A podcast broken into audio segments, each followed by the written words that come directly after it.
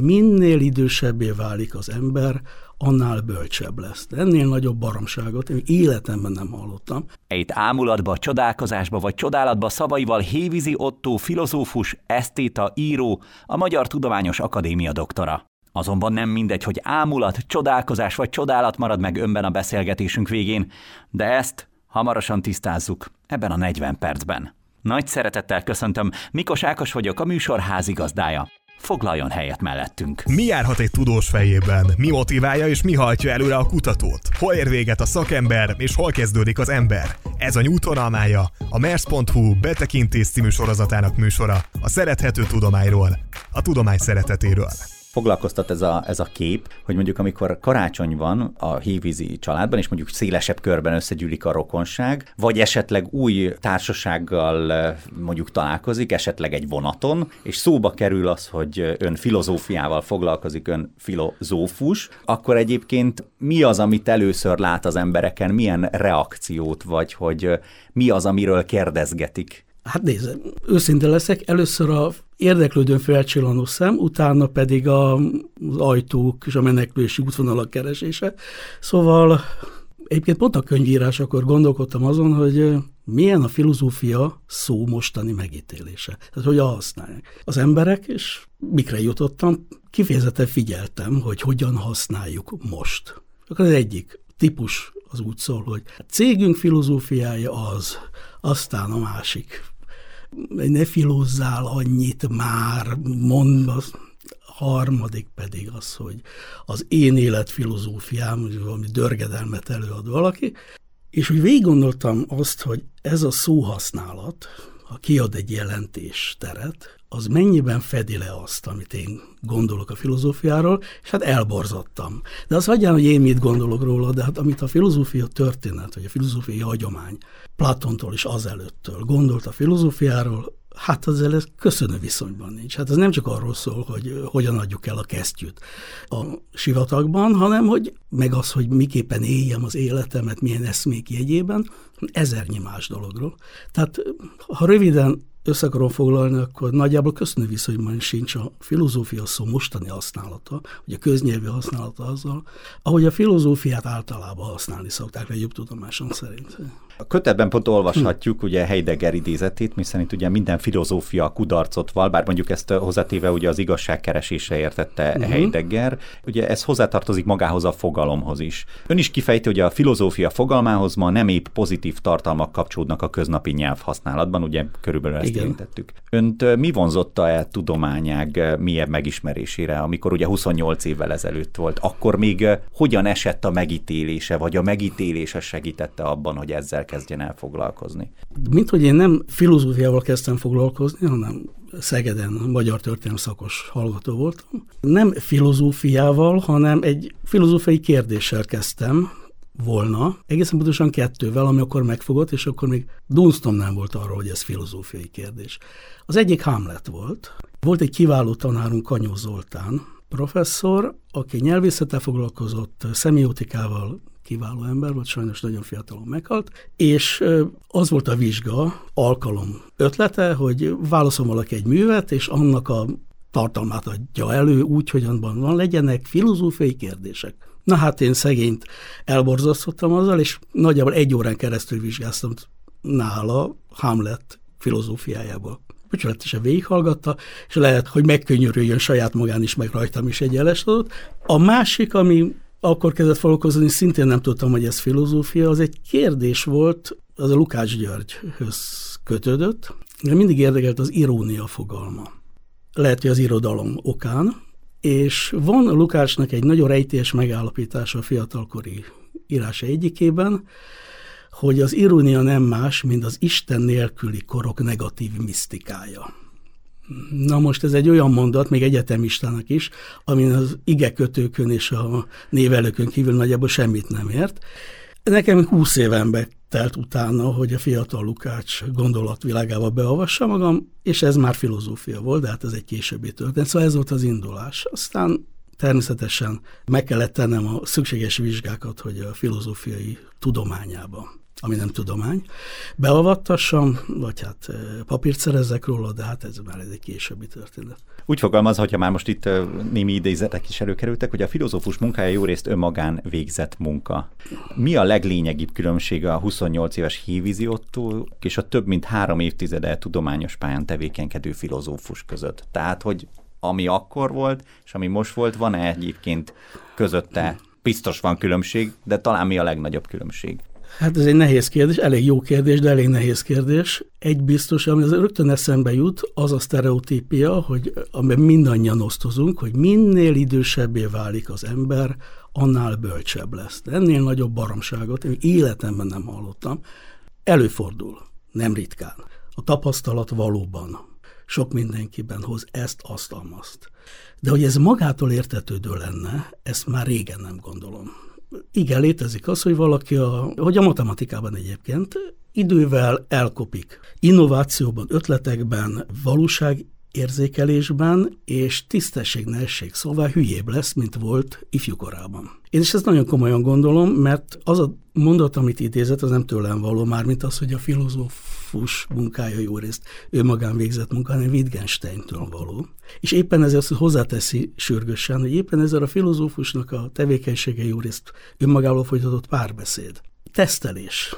Én valahogy úgy gondolom, hogy alapjában két filozófus van. Ezt magamban elneveztem döngölősnek és kocogtatósnak. A döngölős az, aki maga alatt szeretne egy szilárd talajt összehozni, és ezért a lábával tapossa azt a helyet, ahol éppen van, hogy minél stabilabbnak, minél keményebben, minél teherbíróbbnak tűnjön. És van a másik, amelyik áll egy valaminél, legyen ez önmaga, és így kocogtatja kívülről, hogy a kép zavar teljes legyen. Kocogtatja kívülről, hogy van-e ott valami, vagy, vagy nem, vagy ott már üreges. Egykor volt, de most már, most már nincs. Szerintem mondjuk a filozófiai gondolkodást ennyiben változtam egészen biztosan, már nem azt teszi ki számomra, hogy azt higgyem, hogy egy kérdésre majd megtalálom a választ, és abban milyen nagyon jó lesz.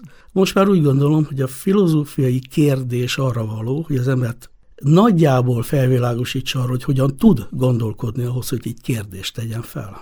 És ezt, hogyha most ugye ön dolgozik, találkozik pályakezdőkkel is, akik még csak ismerkednek ezzel, mm.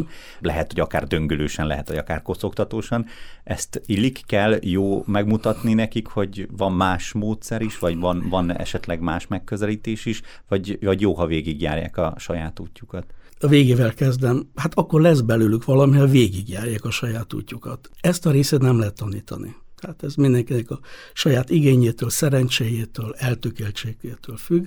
Ami az első részt illeti, tehát, hogy a bevezetés miből állna, mondjuk a filozófiában, ez egy mindig nehéz kérdés, még intézményi szinten is. Kell valakinek bevezetést tartani, szeretne, stb. Mit tegyen? Bevezethetünk eszmékbe Ugye a filozófia jellegzetesen eszmékbe dolgozik, és jelentős túlkínálat van belőle, fogalmak, definíciók, tételek, stb. Vagy módszerek, vagy irányzatok, vagy korszakok, vagy tárterületek, jogfilozófia, erkölcsfilozófia, filozófia. Mi legyen? Oda kerül a középiskolából kikerült fiatal, nagy részben fogalma sincs, hogy igazából eszik-e vagy isszák. Nem csak a filozófiát, de a saját maga életét is. Ezer más dolgá lenne egy 20 évesnek, mint hogy mondjuk a kései Plátonnal foglalkozzon, mármint az ő kérdéseivel. Szerintem egy komoly felelősség, hogy mit csináljon az ember úgy, hogy ne legyen a dologtalan anyag, némi érdeklődést keltsen, elgondolkodtasson, megtalálja az a fiatalember a kapcsolatot ahhoz, ami a filozófiának nevezett valami értelme, és a saját élete, élethelyzete között van. Szóval van teendő, és ez engem mindig gondolkodóba is ejt, amikor el kell kezdeni egy bevezetést, hogy mivel is kezdje az ember. Nagyon jó, hogy ide értünk, vagy legalábbis én nagyon örülök, mert pont az ragadott meg ugye a könyv kapcsán, amiről még itt mellékesen még, még beszélgetünk is amellett, hogy, hogy még sok minden más szóba kerül, hogy itt ugye a diaforon különbözés könyv bevezetése olyan szempontból különlegesnek mondható, hogy legalábbis így elsőre nem szokványos, hogy, hogy azt foglalja össze, hogy mi biztosan nem ez az eszé. Miért ezt választotta? Amikor megkaptam ezt a felkérést, akkor el kellett gondolkodni, hogy mit csináljak Természetesen nem tehettem úgy, mint hogyha a filozófia történet 3000 éves múltjában élennék az, aki most föltalálja a langyos vizet. Tehát voltak előttem több ezren, akik filozófiai bevezetésítek, és jóval nagyobb tudásanyaggal. Itt egy írtózatos hagyomány áll az ember mögött, és ez mindig is hagyománypárti volt, vannak a tiszteletére is. Igyekszem tanítani a hallgatókat. Tehát bizony több ezer év néz le ránk, ahogy a klasszikusok mondnak, és nem a piramis tetejéről, szóval, a, hogy mit tegyünk. Ha eszméket akarunk tanítani, ha korszakot akarunk tanítani, ha problémát akarunk tanítani, ha korszakhoz tartozó irányzatokat akarunk tanítani, ez más-más-más metódust követel. Én csak azt tudtam tenni, hogy beleképzeltem magam, hogy mi lenne, hogyha én lennék 20 éves, és éppenséggel nem tudnék arról, amit most már túl a 60-on tudok. Akkor vajon engem mi fogna meg? És hát azzal hitegettem magam, hogyha hogy egy pasos azt mondaná nekem, hogy nehogy azt gondolt, hogy te már tudod, mint hogy egy 20 éves általában tudni szokta, hogy merre van a világ eleje és vége, nehogy azt gondolt, hogy tudod a saját kérdéseidet, meg hogy tudod, hogy mi a filozófia. Kettő, ha nem tudod, akkor legyen érdekes az, hogy mit jelent nem tudni. Ezért volt az a megoldás, hogy igyekeztem kizárni azokat a területeket, azokat a megközelítéseket, hogy számomra mi nem a filozófia, és ide tartozik az, hogy nem tudomány, nem vallás, nem művészet, és hát rossz hírem van azoknak, akik erre számítottak volna, nem is közhasznú tanács, nem terápia, nem a köznapi bölcsesség négyzetre emelt változata, szóval nincs folytatása okvetlenül a köznapi életvilággal, bármennyire is mondják ezt jó néhányan, kicsit udvarolva a közvélekedésnek. Hát a, szóval körülbelül így kezdtem magammal beszélgetni. Itt a tudás-nem tudás kapcsán van bennem egy kép arra, meg hát igazából volt is itt némi utalás arra, hogy a több ezer év, ami letekint ránk, azért az jó néhány ezer, de akár millió oldalt is jelenthet. Meg hát ugye még az azt kiegészítő és magyarázó vagy taglaló oldalakat pluszban.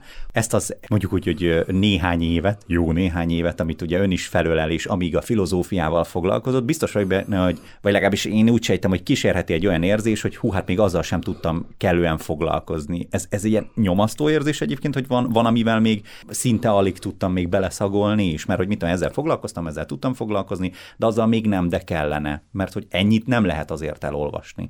Ez is nyomasztó érzés, de ez a nyomasztás eltörpül amellett, az érzés mellett, amikor az ember észreveszi néhány év múlva, hogy milyen hülyeséget gondolt arról, amit gondolt korábban.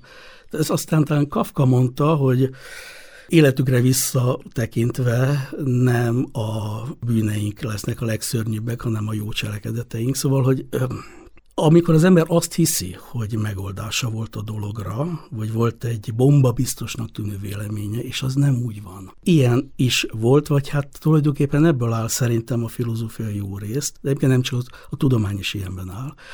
Russell mondta azt, hogy a tudományban az, hogy a hipotézisek halnak meg helyettünk, tehát az tényleg jó. De a filozófiában nem ennyire egyszerű, mert a filozófiai eszmék azok, azok csontból, vérből, velőből és egyebekből valók, szóval egy életvilági épül. Éppen ezért eh, sok minden változik meg, hogyha egy elképzelés dugába től, vagy másképpen kezd az ember látni. És nagyjából az egész világot át kell formálnia jó esetben. Most egy olyan filozófiáról beszélek, amely képben nagyon sok filozófus nem osztozik. Nekik a filozófia mást jelent. Értelmezést, érvek kiválogatását, magyarázatokat. Én a filozófiát sokkal tágabban fogom fel.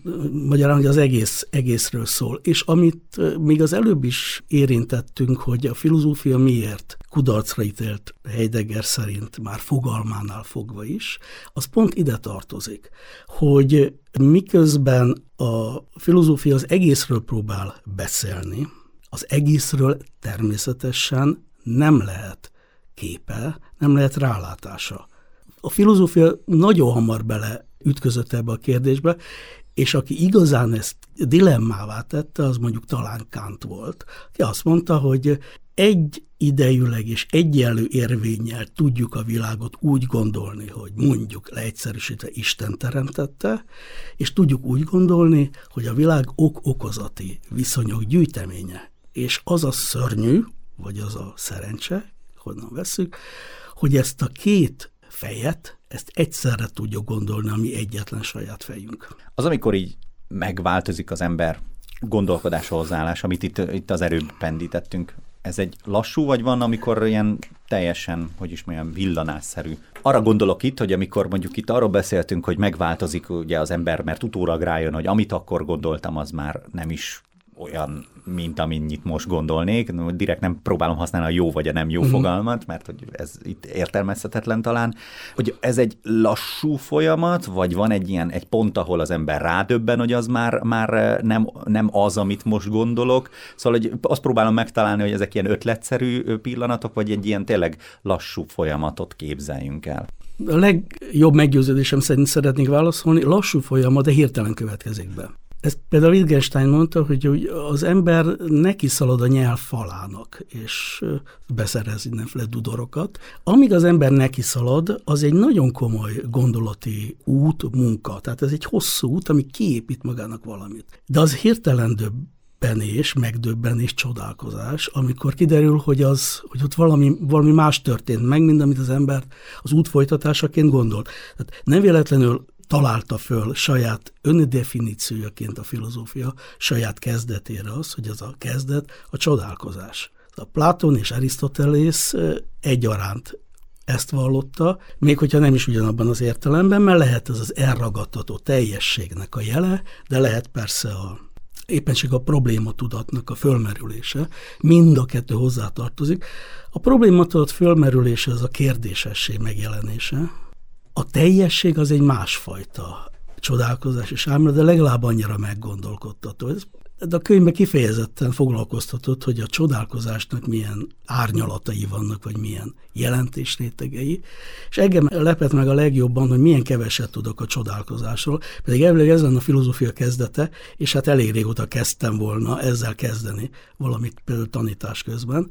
Itt a tudatlanságom eléggé meglepett, hogy egészen más jelent az, az ember azt mondja, hogy álmélkodom, hogy ilyet, ilyet, még, ilyet, ilyet még nem láttam, ez szokatlan. De másfajta csodálkozás az, ezt Adam Smithnek a hármas tipológia, egészen másfajta csodálkozás azt mondjuk, hogy ö, csodálkozom. Tehát láttam ezt sokszor, tehát ilyennek még sosem. Direkt próbálok olyan formulákat mondani, ami, ami hétköznapi életünkben is jelen van. Ma a harmadik fajta csodálkozás fajta, amikor azt mondom, hogy ámulat tehát, hogy ilyen teljesnek, ilyen egésznek, ilyen együttlevőnek, még ezt a dolgot, amit sokszor láttam, nem szokatlan, még nem volt. De hát vannak másfajta csodálkozások is, mind-mind filozófia született belőlük, ezben most nem fog levizsgázni. Például azt, amit éppen Schopenhauer mond, hogy az ember a világ látványa fölött érzett megdöbbenés vagy zavar okán, vagy abból annak folytán lesz filozófus.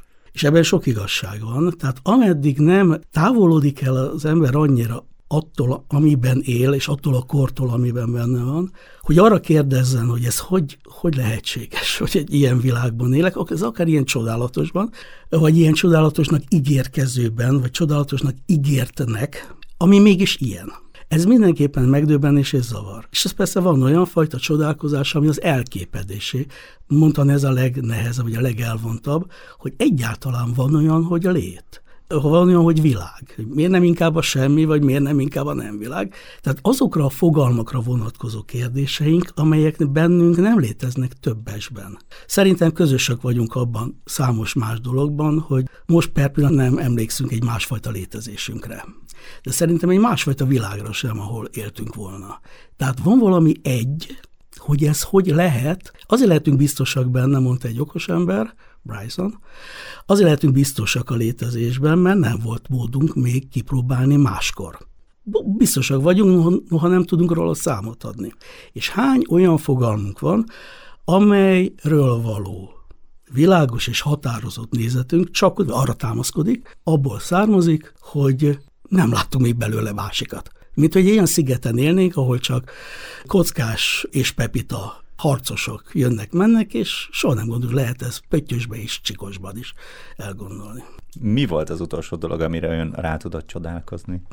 Jó. Bármelyik értelemben, mert hogy itt még odáig biztos voltam ebben a kérdésben, ami ki nem fejtett, hogy ennek mennyi vonatkozása lehet, ámulat és egyebek, bármelyiket lehet választani.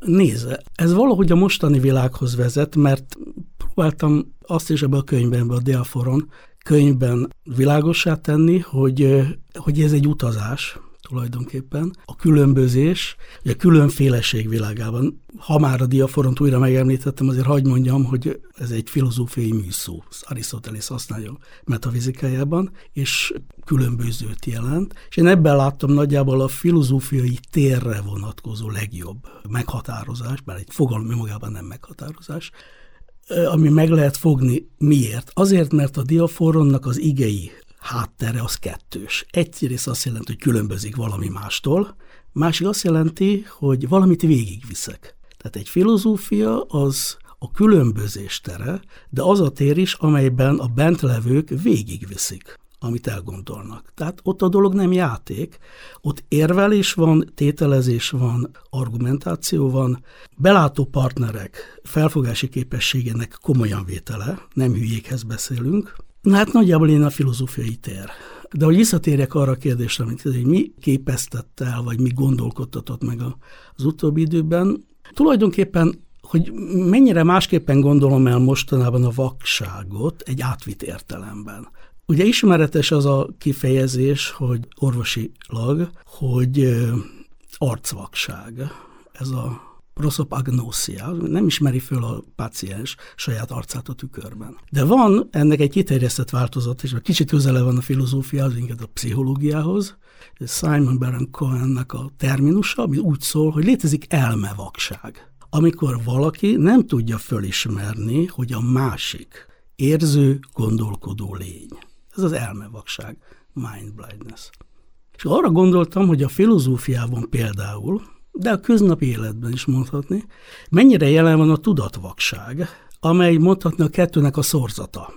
Hogy valaki nem tudja fölismerni, hogy a másik érez, gondolkodik, talán másképpen, mint én, de attól még lehet, hogy ember, és ezzel azt veszélyezteti, hogy a saját arcát nem ismeri fel a tükörben.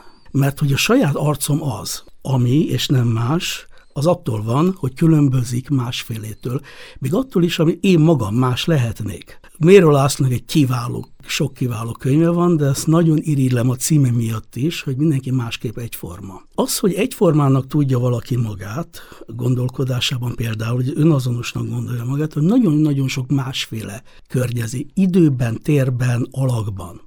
Nos, szóval arra gondoltam, hogy az a világ, amit most élünk, például a tudatvakságnak egy elég érdekes változatát mutatja. Kevéssé gondoljuk azt, hogy a magunk megértéséhez hozzátartozik a másiknak a érdemi elgondolása, mert az nem azért, mert a másikat tisztelem meg vele, persze a méltóságokán, hanem hogy például magamat. És föl sem merül, koromat így röviden szemlézve, és ez volt a csodálkozásnak a tárgya, föl sem merül, hogy mennyi elszegényedés háromlik át az emberre magára, hogy másokat például teljesen kiiktat a látóteréből. Korábban feljegyeztem ide magamnak egy gondolatot, ami most szerintem ide kívánkozik.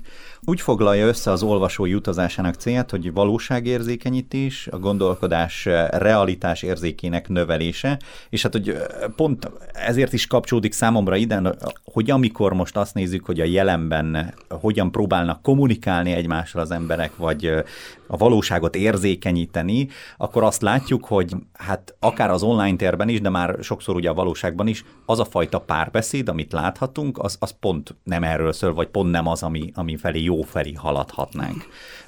Mit lát azzal kapcsolatosan, mondjuk az, az online térben való kommunikáció hatásait figyelve, uh, hogyan segíthet ebben a filozófia, vagy akár ez az, amit az erőbbiekben említettünk, hogyan legyünk nyitottabbak a másik véleményére, uh, arra, hogy, hogy ő mit lát, ő mit tapasztal, mert hogy itt ebben most azért erőteljes viták vannak. Kérdéssel. Szóval, ha most egy egyszerűen akarok válaszolni, és ezt kicsit bővebben. A kérdező módot azt újra kéne talán sajátítani. Például magunkra vonatkoztatva, szóval ezt nevezik a filozófiában rekurzív módnak, visszakérdező módnak. Tudom-e azt gondolni, amit gondolok? Tényleg. Ha komolyan kellene, mondjuk esküt kellene tenni rá, fővesztés terhe mellett, lelki üdvöm elvesztése terhe mellett, amire most azt mondom, hogy igen, úgy van, akkor is azt mondanám, amit gondolok. Az emberek össze-vissza gondolnak mindenfélét, én magam is emberből vagyok, én is össze-vissza gondolok mindenfélét, de mivel filozófiával kell foglalatoskodnom, meg kellett tanulnom, amit a filozófia már két és fél ezer évet tud, hogy más egy gondolkodó, elgondolt tartalomnak a jelenlét a fejünkben, és annak a jóváhagyása.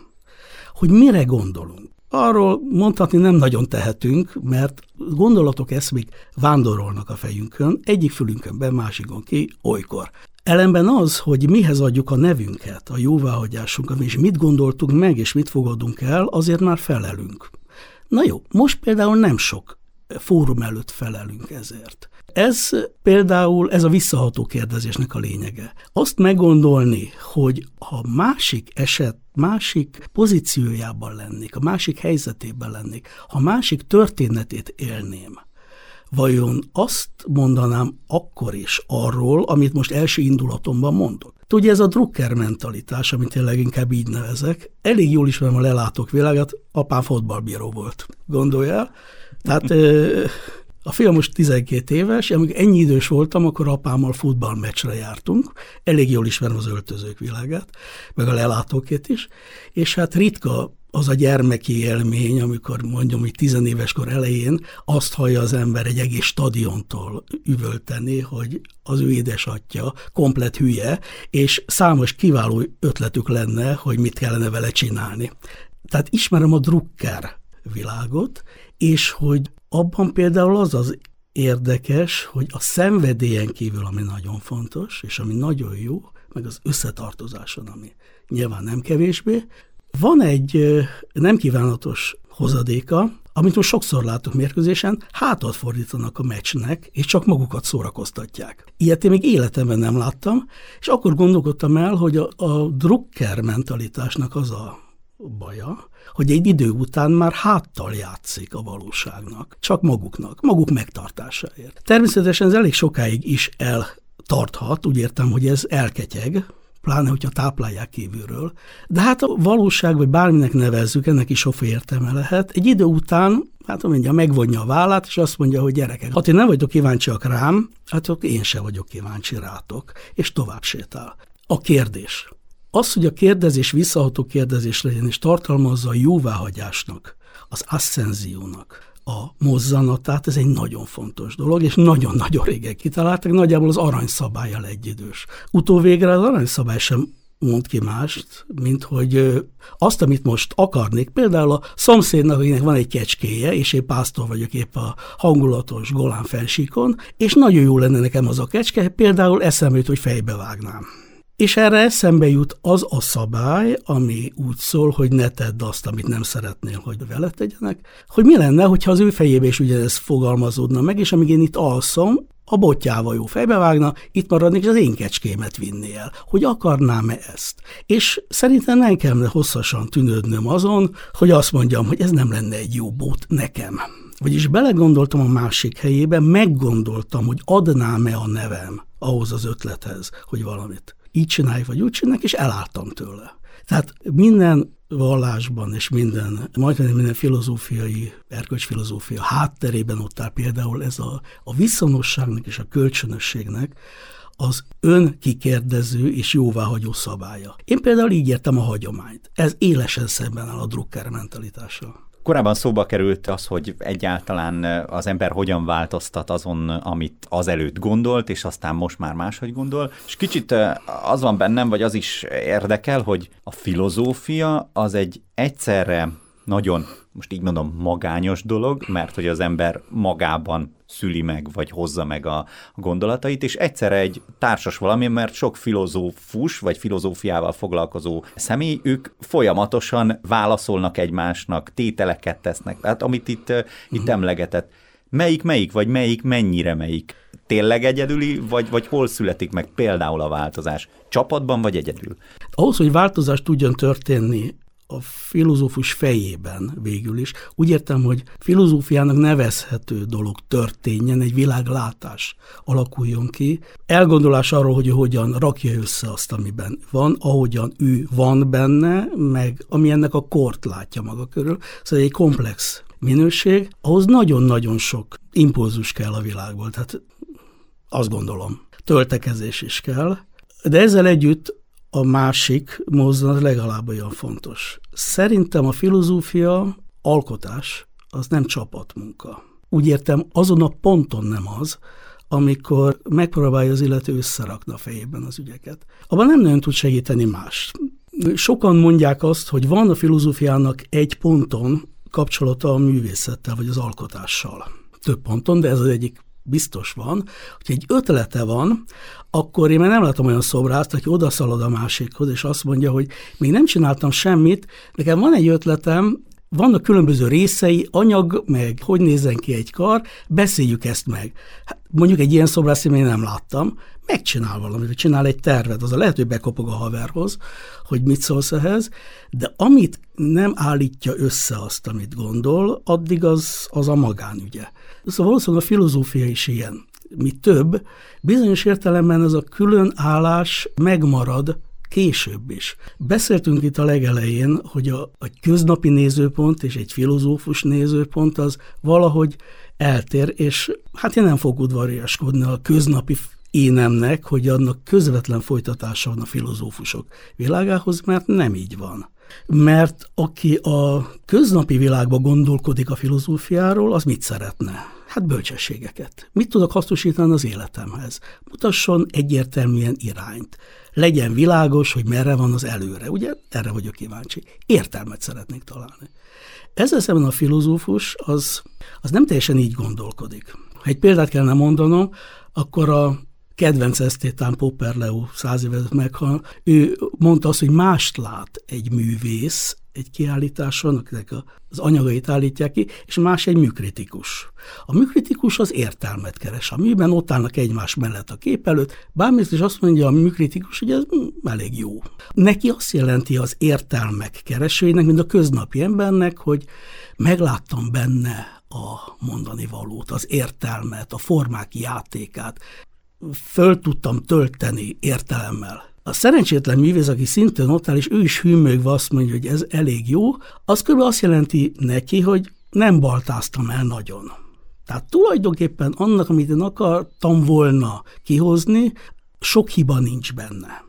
És ez a különbség. Tehát valószínűleg a, a filozófus az menet közben gondolkodik az eszmékről, nem azért, mert még csak félkész a fejében, de hogy is nem, mindig félkész, de amire jutott, azt mindig kocogtatja, vagy azon gondolkodik, hogy az stimmel-e. Tehát rendben van-e, nincs rendben, van-e benne hiba, nincs benne hiba. És nézi, jó esetben megértően, de mindenképp egy kicsit idegenül, azt az embert, aki jó szándékkal fordul a produktuma fel, és azt mondja, hogy aha, itt fogjuk megtalálni a világ bölcsességét. Na erről megtudja, hogy az illető nem, nem filozófus a szónak az eredeti értelmében, hanem eszmevadász. Tehát szeretné begyűjteni a bölcsességeket és a hasznosíthatókat saját életéhez, mert őt az érdekli. A köznapi ember világát az érdekli, hogy az életemet hogyan éljem egyszerűbben, ügyesebben, gyorsabban. Így. A filozófia pedig lelassít. Van Nietzschenek egy elég meggondolkodtató képe, azt írja az egyik hátrahagyott jegyzetében, hogy a filozófus féksarú az idő kerekén. Ezek olyan mondatok, amelyen az ember eltűnődik egy jó ideig, mert hirtelen azt hittem, hogy ő meg akarja állítani a korszakot, nem is tudom, sokféle butaság megfelel az ember fejében, nem. Ő egyszerűen csak, ha lelassít a gondolkodás, akkor a kor, amelynek ő a része, kicsit előbbre halad. És mit nyer hozzá? Távlatot. Ránéz. Szemlél. Talán másképpen áll össze, mint közelnézetből. Tehát például ez a látásmód különbség az, ami ide tartozik.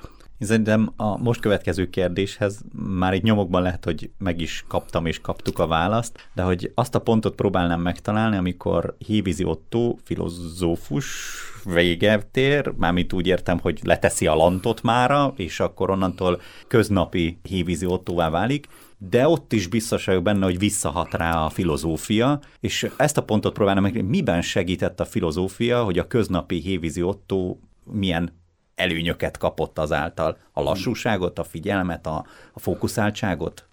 Ez egy olyan kérdés, amit most rögtön visszafordítok.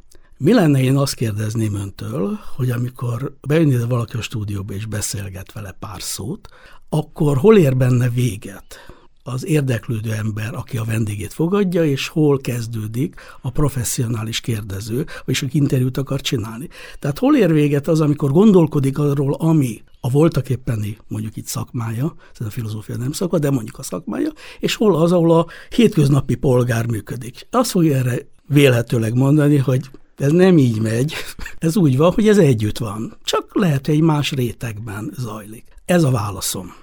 Tehát nincs, hogy leteszem a lantot, nyugodjék, ne kívánjon tőlem senki, de ezt leginkább magamnak kívánnám időnként, de az ember mászkál a városban, teljesen hülyén néz ki a fejéből, néz foci meccset tévében, és eszébe jut, hogy a másik szobában van a jegyzetfizeté, amiben pont az a szó hiányzik, vagy az a fogalom, ami kellene egy valamilyen cikkhez vagy elgondoláshoz. Tehát a leghétköznapibb helyzetek és tapasztalatok vagy ingerek állhatnak úgy, hogy éppen az mond valamit. Viszont, hogyha maradhatok így, akkor mivel bekerült az én példámon, vagy ennél a beszélgetésnek a példája által, mondjuk az érdeklődés az valóban, az, az mondjuk megvan egyébként is, de hogy emellett pedig mondjuk az, hogy van szerencsém beszélgetni nagyszerű emberekkel, vagy olykor lehet, hogy mondjuk van szerencsém olyannal leülni, akivel nehezebb beszélgetni, az pont abban segít, hogy a hétköznapi életben is, hogyha mondjuk otthon beszélgetek, akkor megpróbálok jó kérdéseket feltenni, hogy jó válaszokat kaphassak, vagy legalábbis olyanokat, amelyek segítenek engem.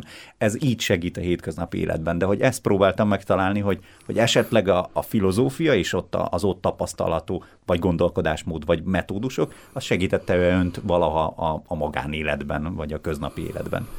Hát most példákat kellene mondanom, mert a válaszom az, hogy persze igen. Tehát ha a filozófia mondjuk arra tanít, hogy különbözés, és arra tanít ezen belül, hogy különfélét látni, vagy a, a világnak egyfajta osztott terét, gondolati terét, amelyben többféle út lehetséges, bizonyos értelemben többféle igazság találási módszer, akkor ez óhatatlan együtt jár azzal, hogy egy beszélgetést, vagy egy álláspontot rögtön kétfelől is elgondol. Elgondolja úgy, hogy amit ő hirtelen válaszolna arra, aztán elgondolja úgy, hogy de tulajdonképpen lehetne ezzel szembeállítani azt, hogy, tehát az érveknek egy más rendjét, majd harmadrészt elgondolja azt, hogy a másik, aki azt az álláspontot vallotta, bizonyára egy bizonyos előtörténettel rendelkezik, hogy azt gondolja, teszem fel, mondjuk nem értek vele egyet. Meg lehet, hogy történtek az életében család, nemzet, világállapot, olyan dolgok, amelyek indokolják, hogy a dolog épp olyan lett, ami adott történetesen az én helyzetemben nem felelne meg, amit én gondolom, de meg kellene érteni, hogy az voltak éppen milyen történet hozadéka. Szóval lehet, hogy egy kicsit lelassítja a beszélgetést, nem kell, hogy okvetlen így legyen, sokkal gyorsabban zajlanak az agyi folyamatok, bár ezek is változnak, hogy mikor milyen tempóval gondolkodunk, de egészen biztos, hogy a filozófiának van egy olyan, mondjuk úgy, nevezük előnye. Én ezt előnynek tartom, hogy tágasabbá tesz egyszerűen a gondolkodást, valamennyire rugalmassá is. Ha a tágasság és a rugalmasság az érték. Ha valaki azt mondja, hogy nem, én egy barlang mélyen szeretnék lenni, és leginkább mondjuk a vasgolyó rugalmasságával szeretnék rendelkezni, akkor vele nem fogunk szót érteni, mert a kezdet-kezdetén lévő szavakban sem értünk egyet. És sajnos ez is hozadéka a filozófiának, hogy ez is létező állapot, hogy a kezdet-kezdetén sem tudunk megegyezni. De abban már nem, és ez már lehet, hogy az én reményem, hogy még hogyha a kezdőpontok oly messze egymástól, hogy egyszerűen kibékíthetetlenek, az illető saját magában egy órán teszem föl visszagondolva arra, hogy miért is lettem én ilyen, hogy barlang mély és súlygolyó, vasgolyó vagyok, szóval nekem már csak így van a létem és a világom, hogy ez például jó-e nekem, vagy ez miből jött, magyarán kezd filozófussá válni a saját életével, akkor ez ne tudja megváltozni. Akkor megváltozhat. Tehát azért filozófia az nem a tártnál kezdődik, hanem az alanynál. Tehát aki kérdez, aki saját magát kérdezi, akkor történhet valami, ami emlékeztet a filozófiára. Mi az, ami hajtja még ennyi év után is? Ó, hát mi hajt? Hát most például leginkább az, hogy írtam az utóbbi időben bizonyos témákról, tárgyi értelemben témákról könyveket. Például az időről, mert érdekelt a dolognak a természete. Írtam a filozófiai intellektuális stílusokról, mert érdekelt a stílusfogalomnak a kitágulása, most már szellemi, tudományos, vagy logikai értelmes beszélő stílusokról, meg érdekelt, ebben a könyvben is ez volt jelen, hogy a filozófia és egyetlen gondolkodás tere az milyen értelemben relativitás elméletre emlékeztető tér, és nem mondjuk a newtoni abszolút és végtelen tér. És nem olyan régi élményem az, hogy arra jöttem rá a harmadik tárgyi vizsgálódást befejezve, legnagyobb, hát mondjuk így megdöbbenésemre azt vettem észre, lásd rekurzív kérdezés, hogy az a gondolkodási mód, amelyet a tárgyak leírásakor érvényesítettem, azok egymásban visszaköszönnek. Ez igen elgondolkodtató.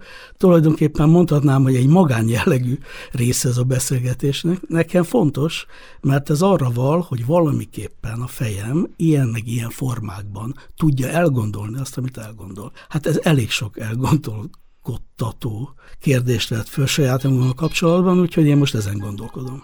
Minden kutató életében eljön a perc, amikor fejen találja Newton almája. Hogyan jön a heuréka pillanat? Erre adnak választ vendégeink a Newton almája műsorában. A tudomány embereinek motivációit a mers.hu betekintés sorozata segíti önnek megismerni. Van-e, vagy vissza tud emlékezni egy olyan pillanatra, ami ugyanúgy érte önt, mint Newton almája, hogy egyszer csak behasított, vagy fejbe kólintotta? Mondjuk egyre egészen biztosan emlékszem. Elég sokat kellett foglalkoznom, mert hogy Debrecenben, ahol tanítok, egy nagyon emberszabású, nagyon igényes és nagyon jó kollektívában, ott Vajda professzor megbízott azzal, amikor oda kerültem, hogy hát akkor taníts Nietzsét. Mondtam, hogy rendben van, én leszek az, aki óra előtti órán olvassa el az anyagot, mert hogy Nietzsében annyiban nem voltam otthon. De hát igyekeztem becsülettel fölkészülni az órákra, és ugye van Nietzsének egy nagyon rejtélyes gondolata, az ugyanannak örök visszatérése, amiben csak az értelmezések kisebb könyvtárat megtöltenek, és ezeket nem mondom, hogy mindegyiket, de azért a jelentősebbeket átolvastam, igyekeztem megérteni, erről is szólt a habilitációm, tehát próbáltam a dolgot megérteni, hogyan van. És akárhogy forgattam ezt a, az eszmét, egyszerűen nem találtam meg az értelmét. Mert hogy ön ellentmondó valamelyik pontján. És itt jön az a pillanat, ami főbekollintás volt, és mondjuk ez legalább egy évtized munkája volt ebben, hogy rájöjjek, hogy mit nem tudok ez ügyben. Egyszer rájöttem, hogy a dolognak önmagában, ennek a gondolatnak az értelme nem található meg, mert nem így lett elgondolva, hanem Nietzsche úgy gondolkodott, hogy én mondok valamit, és ő látta, hogy az ön fejében körülbelül milyen eszmék vannak jelenleg. Ha én ezt a gondolatot oda bedobom, és ön önállóan elkezd gondolkodni a saját eszme háttere előtt a gondolatról, akkor az önt teljesen át fogja formálni. Egészen másképpen fogja látni a világot. Önmagában a gondolat mondhatni értelmetlen, de egy nagyon határozottan kirajzolódó háttér előtt viszont értelmek nyer. Na így kezdtem el gondolkodni aztán erről a gondolatról, és úgy tűnik, hogy nekem így működik. Tehát így valamilyen értelmet nyer. Értelmet nyer, ez, ez kétségkívül egy olyan pillanat volt, ami, ami változás volt. Hévízi Otto, köszönöm szépen. Mi köszönöm a beszélgetést. Almája. Köszönjük, hogy velünk tartott. Találkozzunk a következő epizódban is.